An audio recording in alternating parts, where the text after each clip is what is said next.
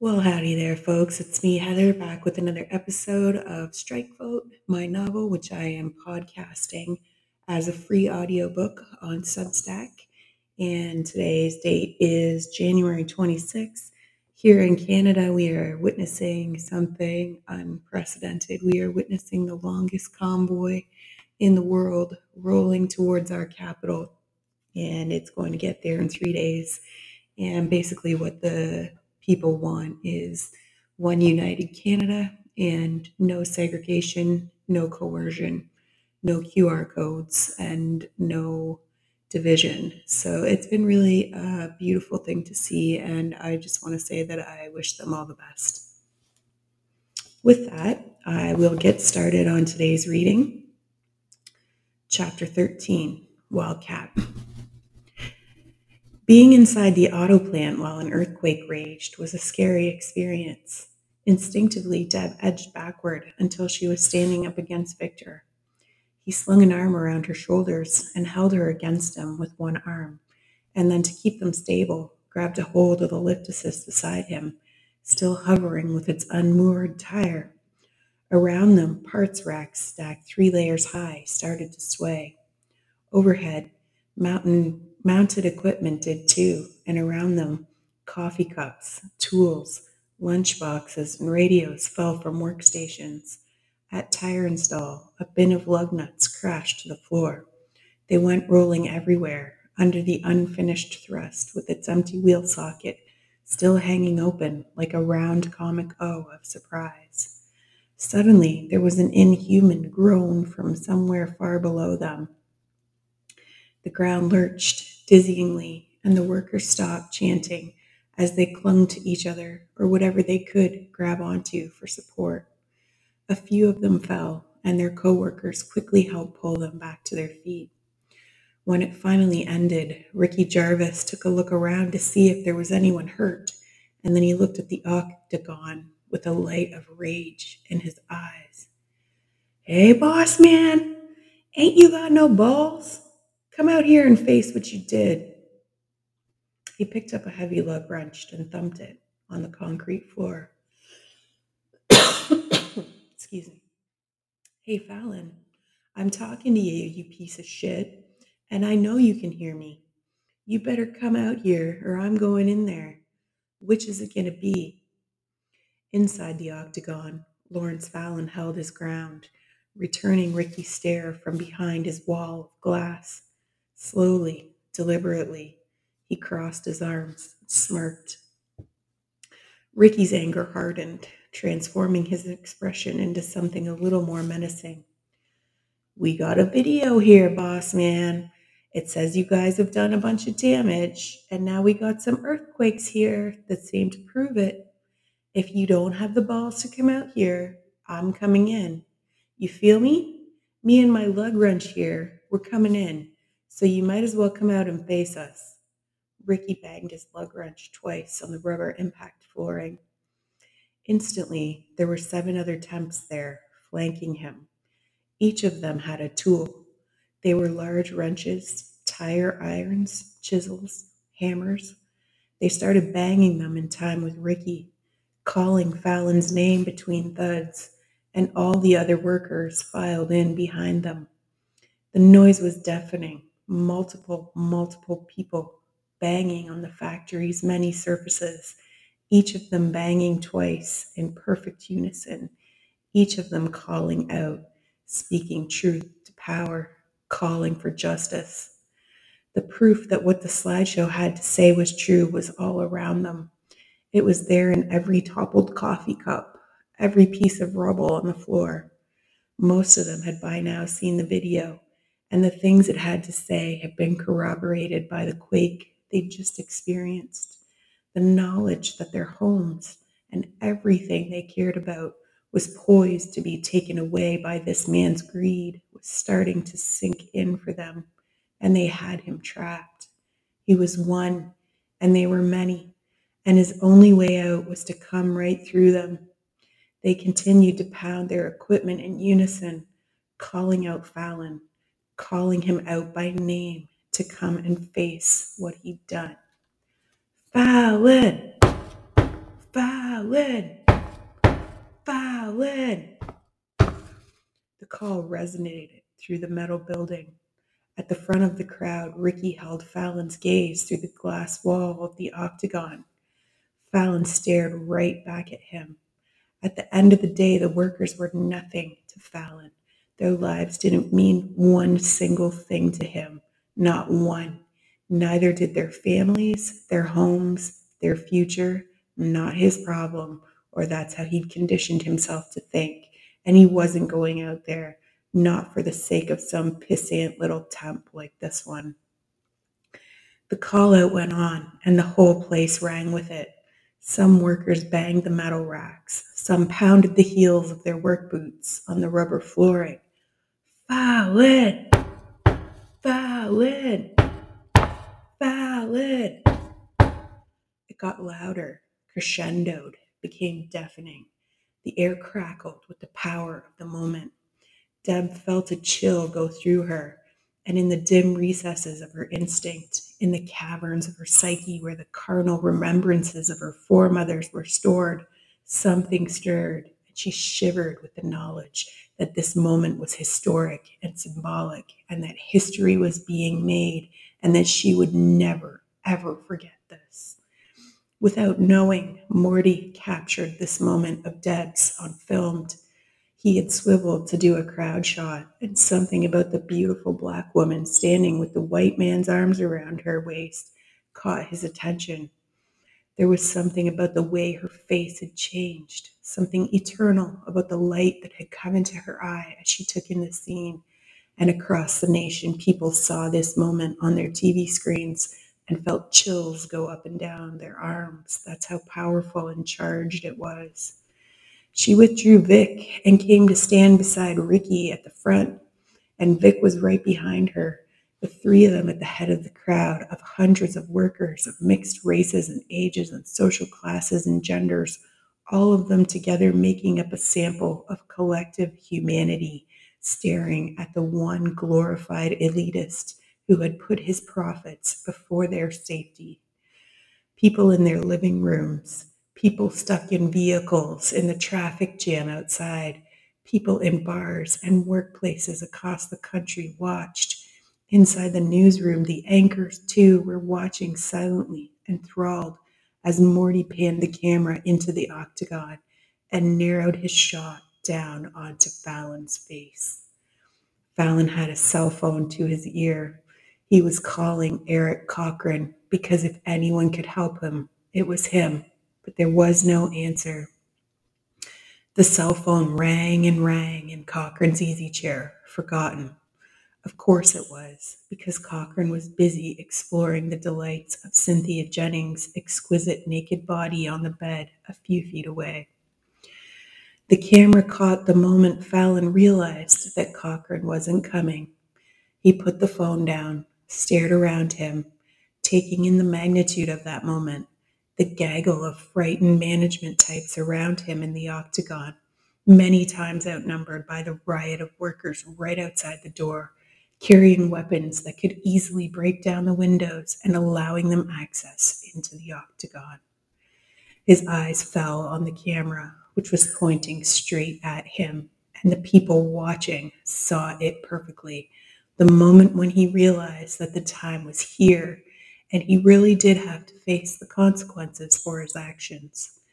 Inside the newsroom, on TV screens across the world, people watching saw the moment when at, la- at least one billionaire realized that there was no way out, that all those people he'd fucked over actually mattered, and that there really would be consequences all of the money in the world wouldn't buy him a ticket out of this moment. He was going to have to face them.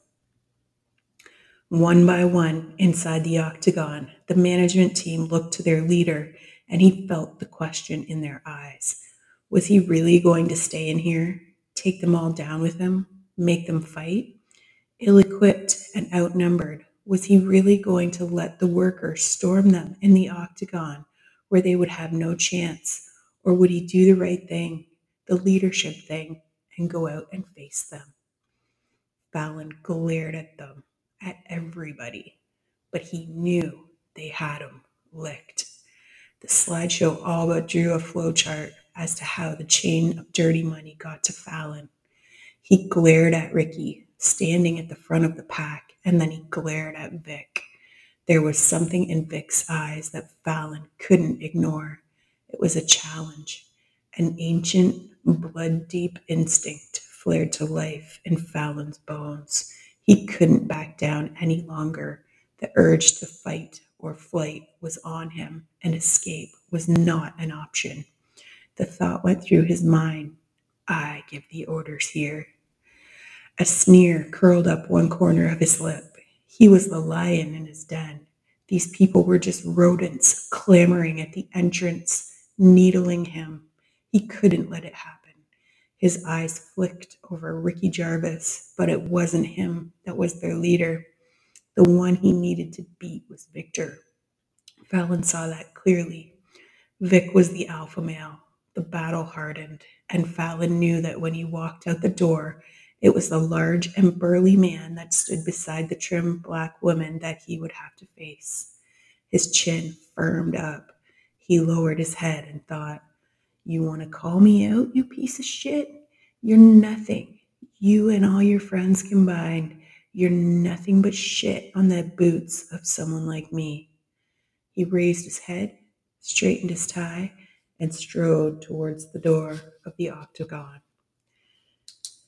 The noise from the plant exploded as soon as Fallon flung it open.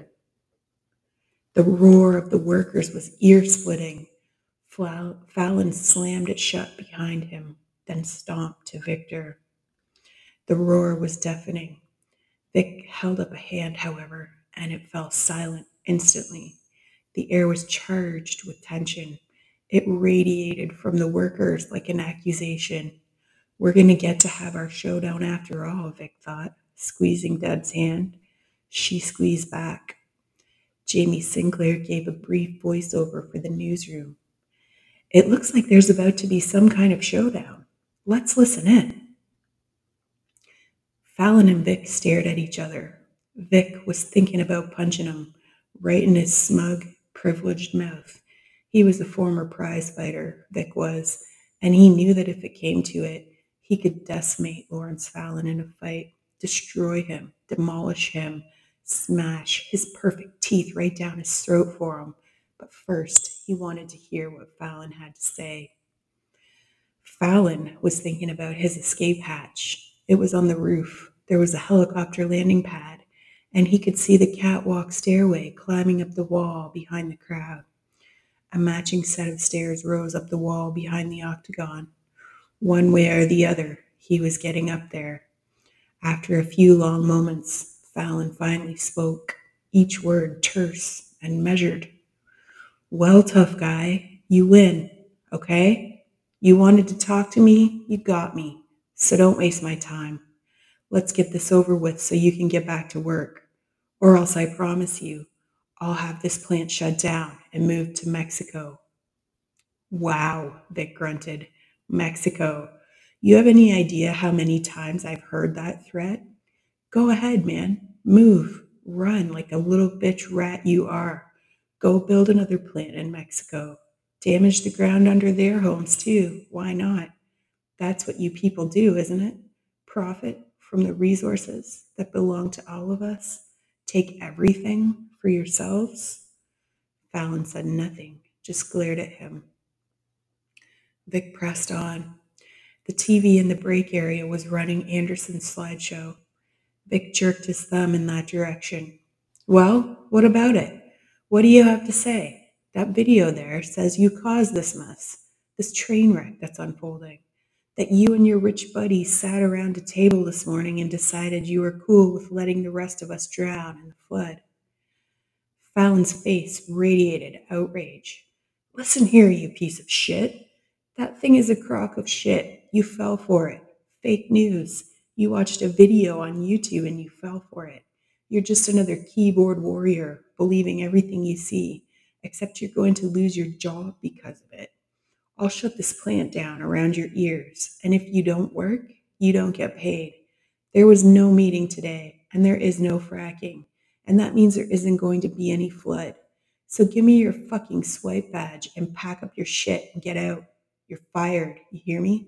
Get the fuck out of my plant. Deb heard Jenna's voice inside her ear. Preston, it said. And Deb tossed her long hair back over one shoulder. She wasn't going to listen to the sound of Fallon's lies a moment longer. You listen to me, big man. You did do this. You know how I know that? Because we were there today. We were at the municipal building. Me and him. She jerked her thumb in Vic's direction. She watched Fallon's eyes flick over to him and then back to her, saw the ripple of unease that went through him, and it fueled her onwards. We saw you drive in with that custom thrust we built you here in this plant, us and these workers here who you've been lying to.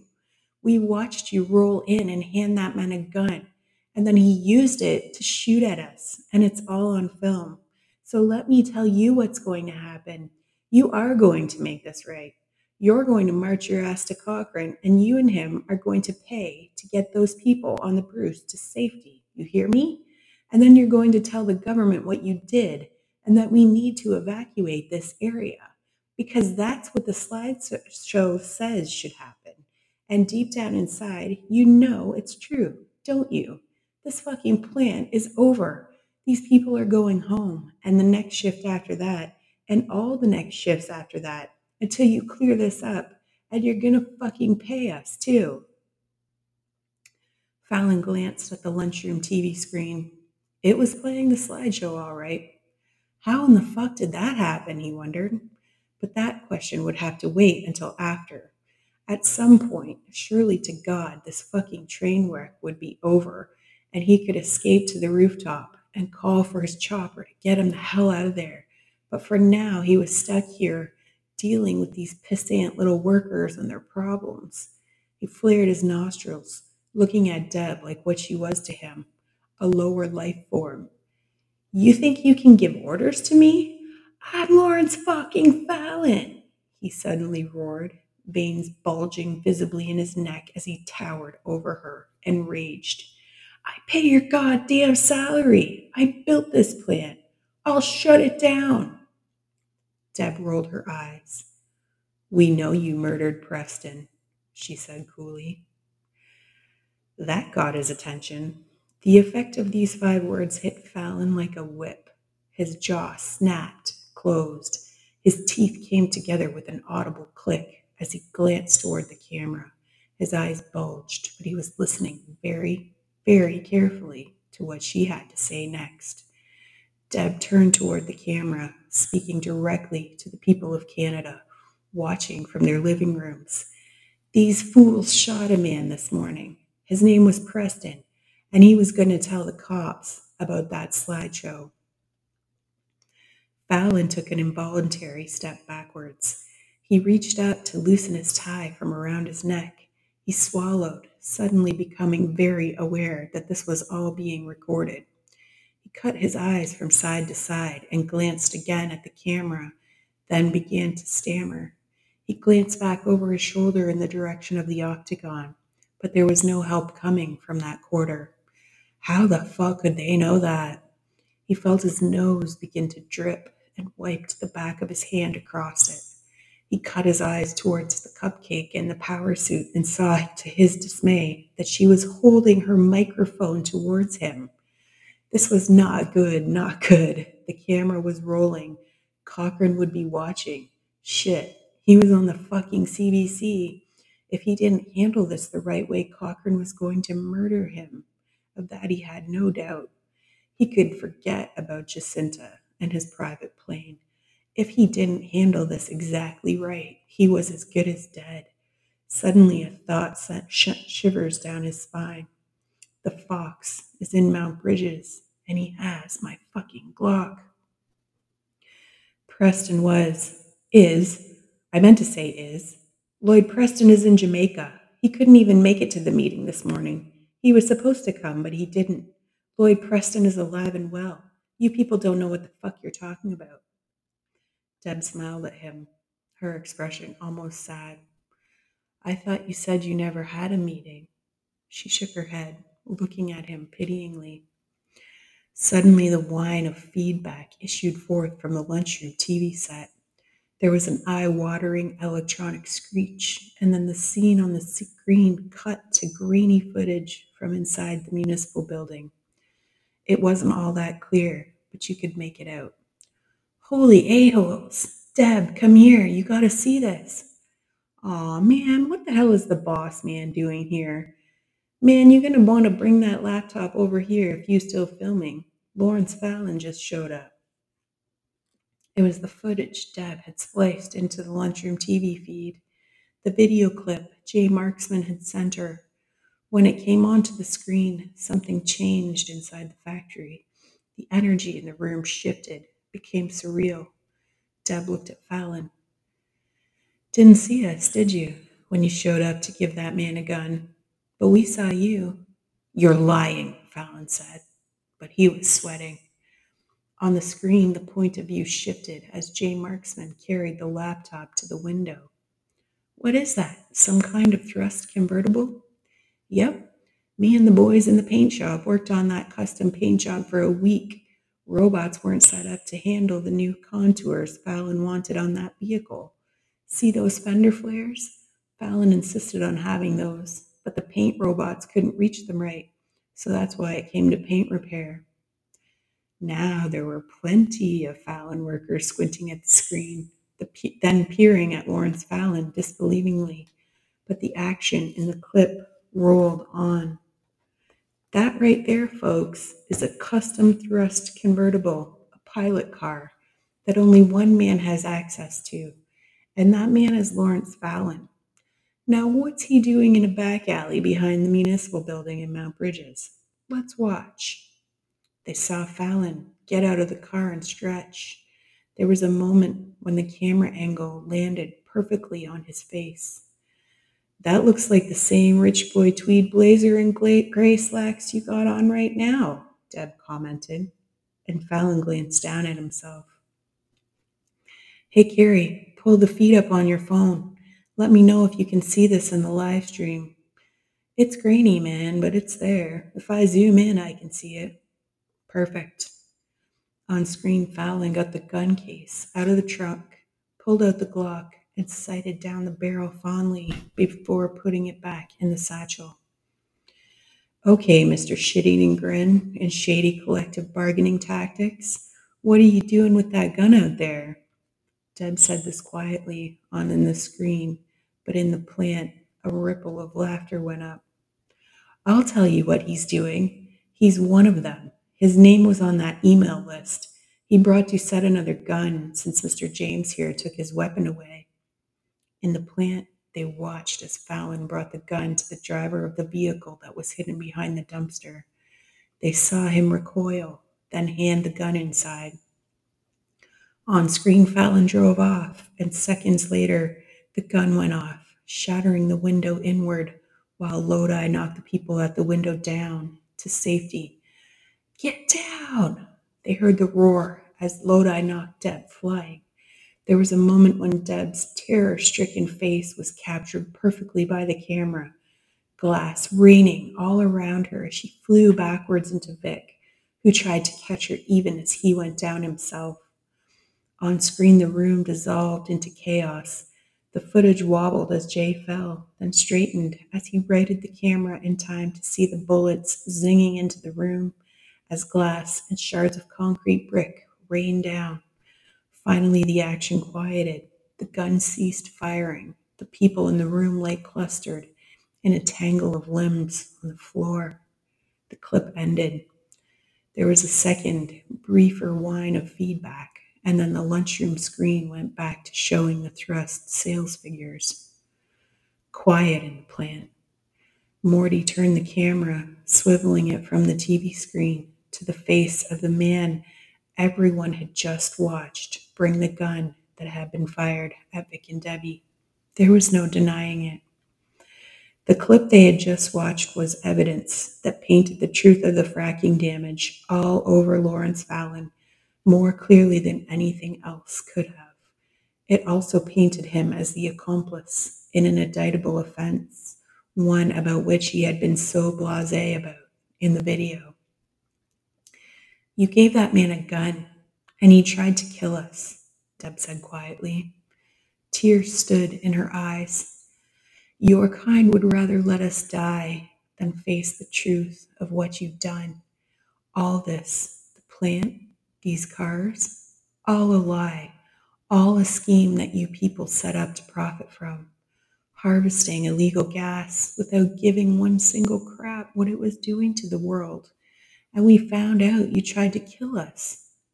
She took a deep breath and paused, wiping the tears from her eyes with one perfectly manicured hand and then she raised her chin.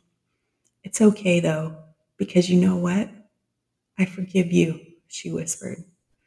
The good Lord tells us that we got to see past the things that people do and look for the good inside them that they were born with.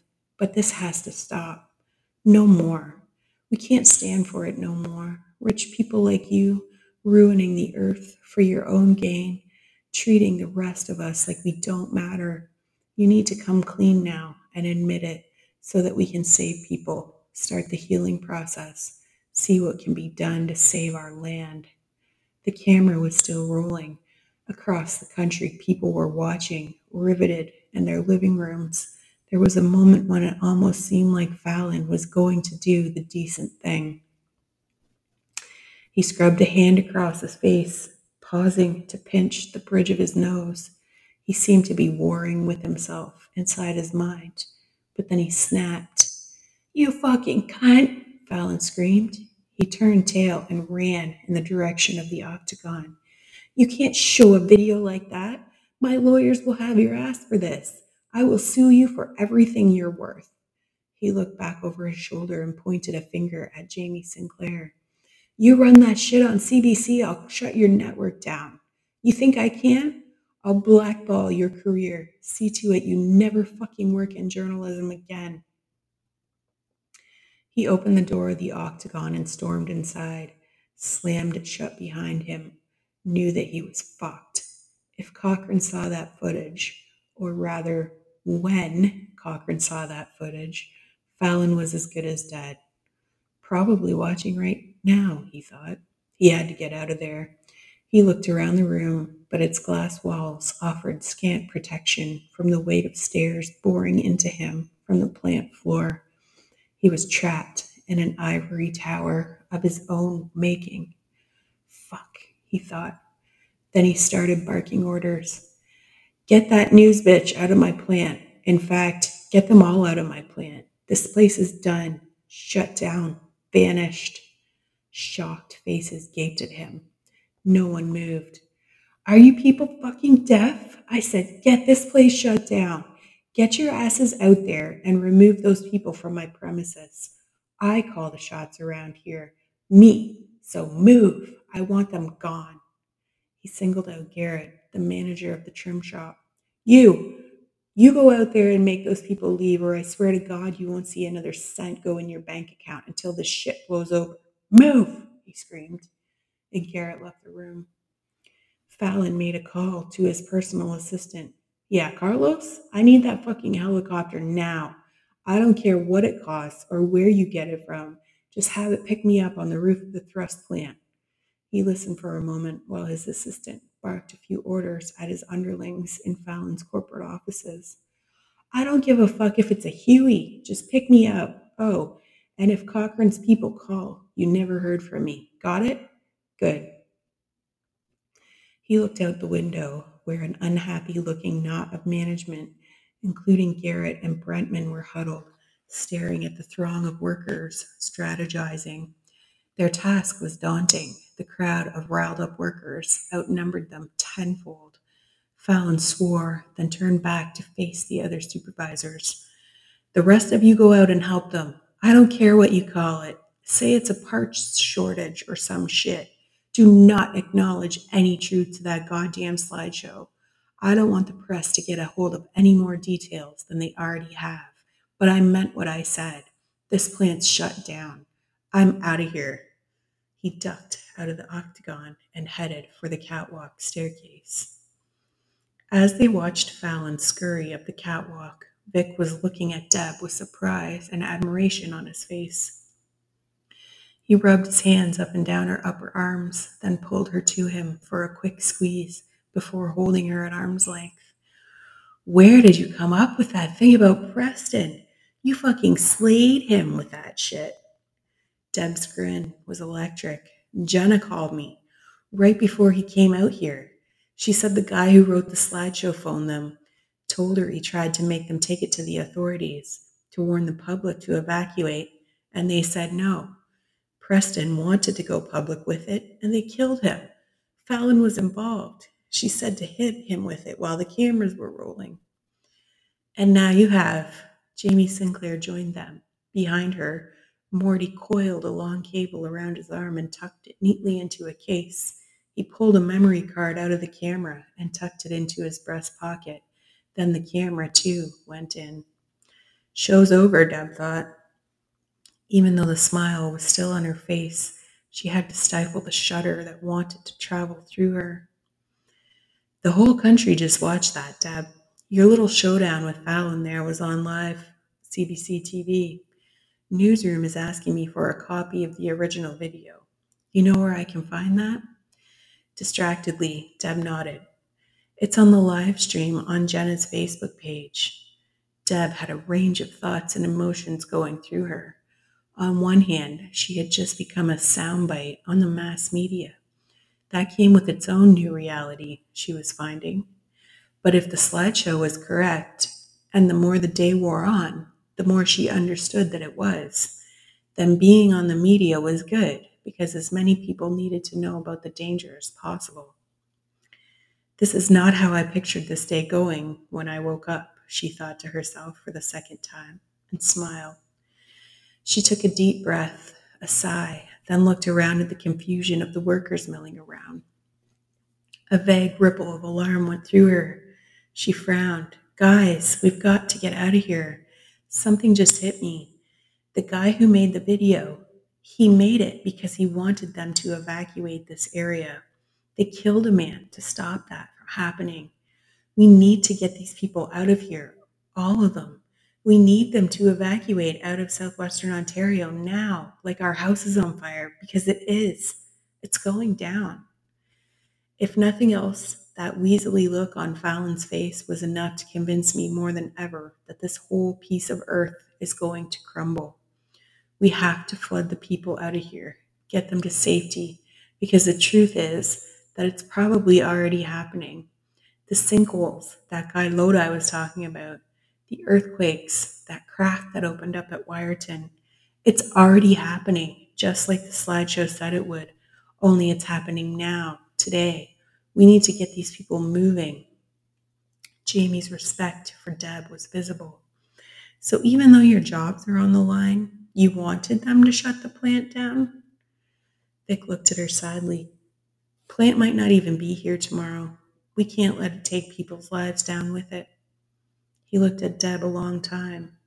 Then the octagon door banged open. Jeff Sims, the HR manager, strode towards them his eyes fixed on Jamie Sinclair. Uh oh, she said. You need to leave. Sims reached over and snapped the visitor pass off of Morty's lapel. Both of you, hit the road. Ricky Jarvis materialized at Jamie's side. He stood slightly in front of her, positioning his body between her and Sims. Truth hurts, hey Sims, he said, arms crossed in front of his chest. Save it, Jarvis. The rest of you are done as well. The plant's shut down. Go home. You got your way, all right? You're out of work. Good job. Deb shook her head. We didn't get our way. They did. Fallon and his friends. What we got was the shaft, just like us common people always do. But don't worry, we're going. We need to get our families out of here before the flood comes, don't we? Sir. Sadness and pity were etched on her face. She turned toward the crowd. You heard the man. Let's hit the road. A murmur of chatter went up.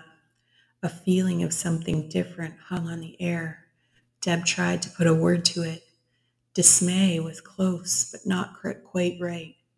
Disillusionment was better, or betrayal.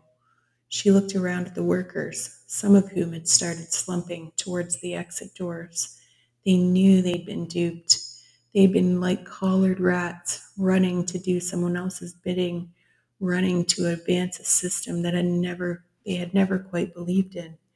And now that jig was up, and they'd come to realize that the thing that they'd been running towards was the destruction of their own freedom and their homes and lives and happiness. There is no word for that, she thought. There was anger, but that anger was impotent because the damage was done and there was nothing they could do about it. Ricky Jarvis still stood toe to toe with Sims. Deb could see that he had plenty of anger. It was there, all right, but there was something else as well, some other emotion warring with that anger, just underneath the surface, struggling to break free, she thought. Rick held his ground, and then slowly and deliberately, he pulled his employee swipe card out of his back pocket and dropped it on the ground at Sims's feet. Disdainfully, he stepped around the man, and Jamie went with him toward the door. One by one, the other workers followed suit. The audible patter of plastic swipe cards could be heard landing at Sim's feet until only the workers left were Vic and Deb until the only workers left were Vic and Deb. Sims could not resist a parting shot. The 402 is a clusterfuck.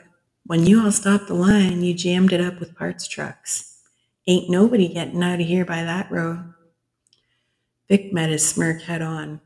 There was a quiet kind of dignity in Victor's eyes as he held his swipe card up. It didn't have to be this way, he said, then dropped his card and ground it beneath the heel of his steel toed boot. Deb stepped up to Sims. A flash of intuition struck her. She cocked her head. You knew about the fracking, didn't you? You tell that to your kids one day when they have no place to live and no clean water to drink, when they're refugees like the rest of us. You tell them that you went along with it, all right? You tell them that for me. Tossing her swipe card on the pile, she stepped around the HR manager and joined the others, heading for the door. Behind the plant, Abdul Chams was on the phone with his wife, Jamila, who was home in their tiny apartment pacing. She rubbed at an ache in her lower belly. Not yet, was the thought that she sent to the baby. I can't get out, Abdul said. The truck's only half unloaded. The conveyance mechanism is still inside.